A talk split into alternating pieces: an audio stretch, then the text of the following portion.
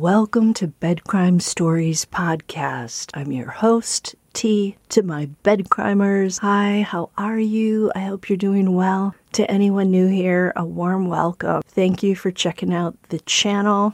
Do me a favor if after watching the video you find you enjoyed it or you learned something, smash that like button and please consider subscribing. And if you want to support the work I do, please consider a membership. I keep the price really low, $1.99 a month. Hey, that's much less than even one drink from Starbucks. Now, without further ado, let's dig in. Finally, Harmony Renee Sorey has received justice. Her biological mother, Crystal Sorey, has asked that Harmony no longer be referred to as Harmony Montgomery and I'm going to honor her wishes. Harmony's monster of a father, Adam Montgomery, who once again chose not to appear in court, he's a coward and a pansy, was found guilty on all charges. Per the prosecutor's sentencing will likely take place in either March or April, and the hearing will likely last two to three hours. Now, in New Hampshire, if you're charged with a felony, you get two numbers. There's a minimum number and a maximum number. The minimum number can be no more than half of what the maximum number is. The minimum number of years is the amount of time that a convict will spend in prison. Once someone hits that number, they're then eligible for parole but they may not make parole if the powers that be decide that the inmate must remain behind bars. If you make parole, you stay on parole until your maximum number of years, if you live that long. For Adam's charge of abuse of a body, he can receive 12 months in the County House of Corrections. Doesn't seem like very much time to me for that crime. With the second degree assault, falsifying physical evidence, and witness tampering charges, each one of those is punishable by three and a half to seven years in state prison, plus a $5,000 fine and five years probation.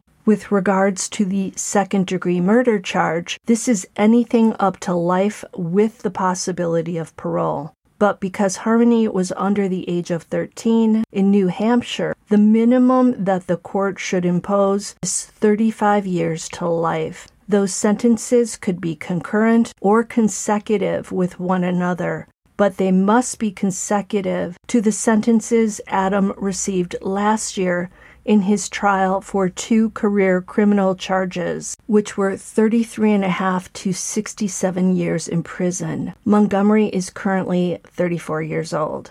If he only serves the minimum of 33 and a half years for the previous trial's convictions, that would take him to 67 years, as in 67 years old. If he serves the maximum, that would take him to 101 years old. Let's assume he serves the minimum for those and he's 67 years old when that sentence is served. For the charges connected to Harmony's case, at a minimum for the first three charges, Adam would receive nine years. Not a lot. As for the most serious charge, I have to believe it would be at least 35 years, but likely more. Add 9 to 67 years old, and we get 76 years old. By the way, I suck at math, so if I make a mistake, just try to be kind. At 35 to 76 years old, and we get 111 years old. And seriously, with the crime he's been convicted of, I do wonder if the internal prison justice system among inmates will take care of Mr. Cocky Adam Montgomery in the shower one day, a la Jeffrey Dahmer.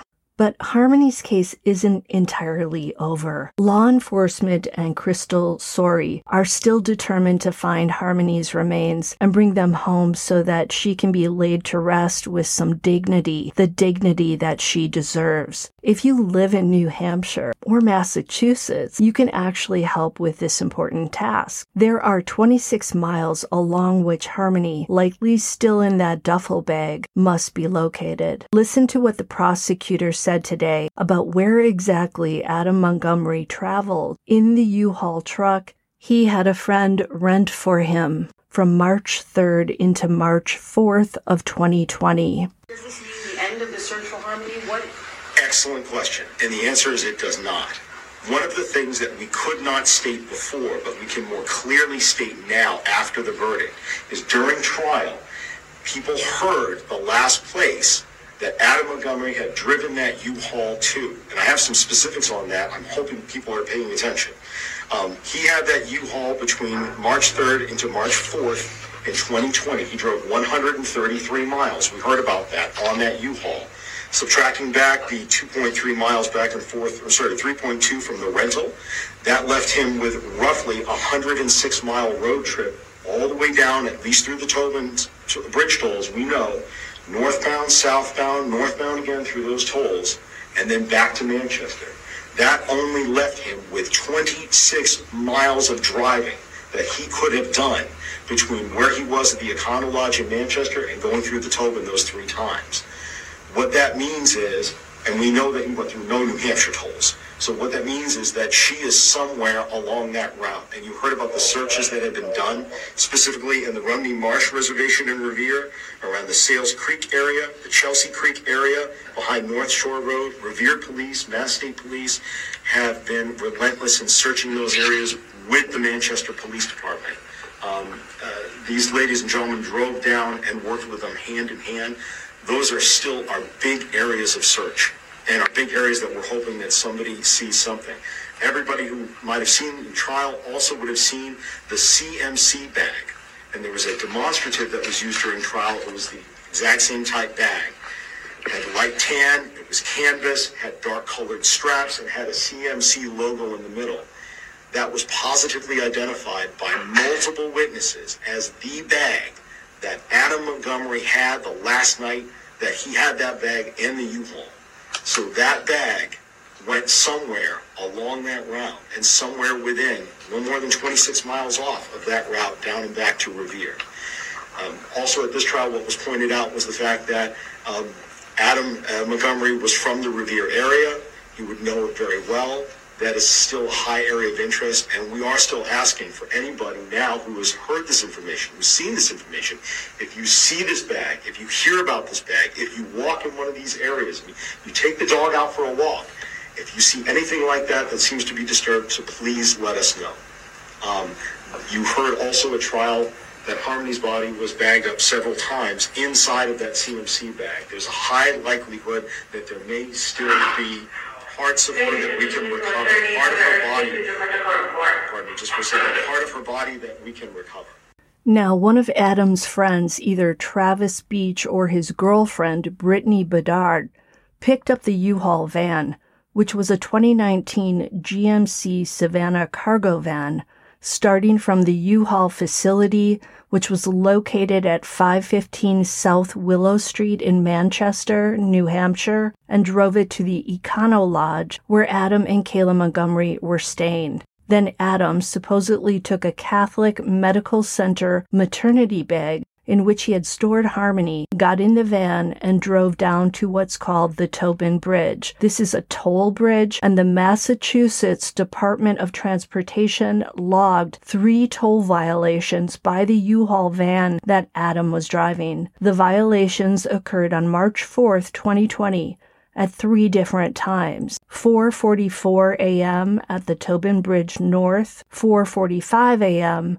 at the Tobin Bridge South, and 5:25 a.m. at the Tobin Bridge Local North. Per the prosecutor, the U-Haul van was driven a total of 133 miles. If you subtract the miles used to drive the U-Haul from the U-Haul facility to the Econo Lodge where Adam and Kayla were staying and then back to the U-Haul facility, then the road trip was roughly 106 miles total. That would be the road trip down to the Tobin Bridge and the road trip back back up to Manchester. Per the prosecutor, all of this translates to a 26 mile long route along which Harmony must have been dumped. Note that Adam's friend, Travis Beach, allegedly had a conversation with an inmate named Bobby Johnson, in which Beach told Johnson that the quote, stuff was wrapped in plastic or plastic bags, end quote, and this stuff was presumably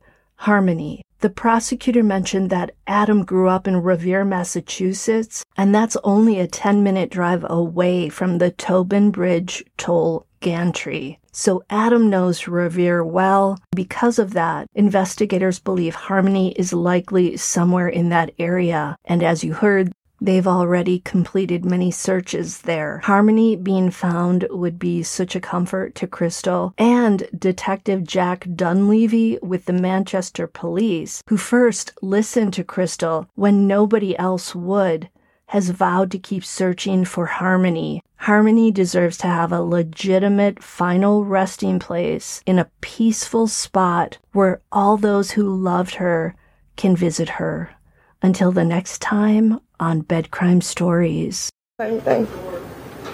So, So you were here most days. Yeah. This trial, I guess, was there anything that stuck out to you? What, how hard was it for you to hear some of these awful details? um, I've heard it so much over the last four years. Um, it just was a lot different hearing it from their mouths than reading it. You know, um, it was very hard. You know, but um, I have to stay strong for my boys. Um, I'm going on five years clean, and I'm proud, very proud of that. You know, and um, this didn't impact that in any way. I know people thought that, but it didn't, and this can only make me stronger from here on, on out. Um, I'm her voice. I'm the person that's going to carry her on, besides my loved ones. Um, carry her memory and make sure that no one ever forgets about her. Crystal, I'm Any sure it's hard to hear. Do you believe the version of events that they said happened in the courtroom? Do you believe that's what happened to your daughter?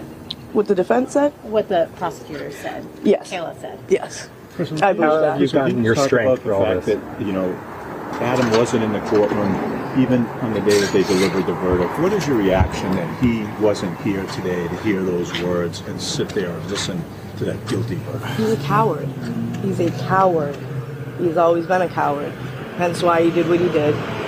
He took away from the people that loved her because he couldn't hack that he didn't have control. That's all he cared about was control of everything in his life. He, she wasn't anything to him. Crystal, what's next?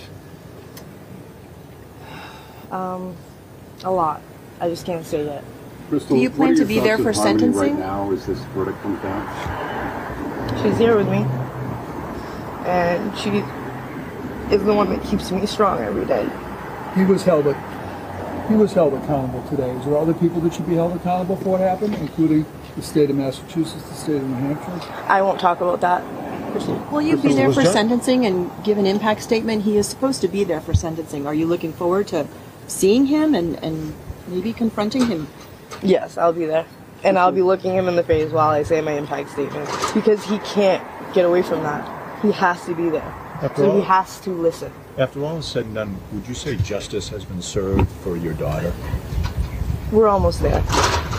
Crystal, We're almost there. Crystal, they mentioned that um, in closing, that your daughter was robbed of dignity, she was robbed of a peace, and she was robbed of a tombstone, a place to go.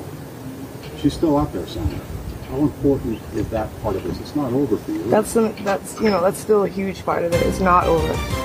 It's not going to be over until she's found, and she, we are still looking. The police, you know, we as a family, we are still looking. And Crystal, your message to everyone that has really been impacted and touched by this case. I just want to thank everybody for the love and the support, and um, for the people that believed in me and reached out to me this whole time and um, never doubted me. You know, um, you know the people that know me have known my whole life. They know how much I loved my daughter. They know how much I fought for her, and I, I did everything I could. And when I didn't have anything left, I still tried. Um, so for the people that doubted me, they don't matter to me. They're not a thought in my mind. You know? Do you have a message for Adam today if he's listening to any of this or heard the verdict? What would you say to him today? that I hope that what he did plays over in his mind every single waking moment that he lives on this earth. And I hope that he never falls asleep without seeing her beautiful face. Did you think that this day would come? I mean, you struggled with this, you couldn't find her. Did you ever think that this day would come? I knew it would because that's why I did all that I did. So that it would. Did he give you any solace at all? A little bit. A little bit of peace, but she's still out there, so that's what I think about every day. What are your thoughts on all the work police have done already and continue to do? Oh, they, the police have been amazing. Um, you know, they still reach out to me and tell me all of the, you know, they're doing, and um, you they all showed up here today to be there for her. That meant a lot to me. Thank you, Crystal. Crystal, thank you so much. Thank you.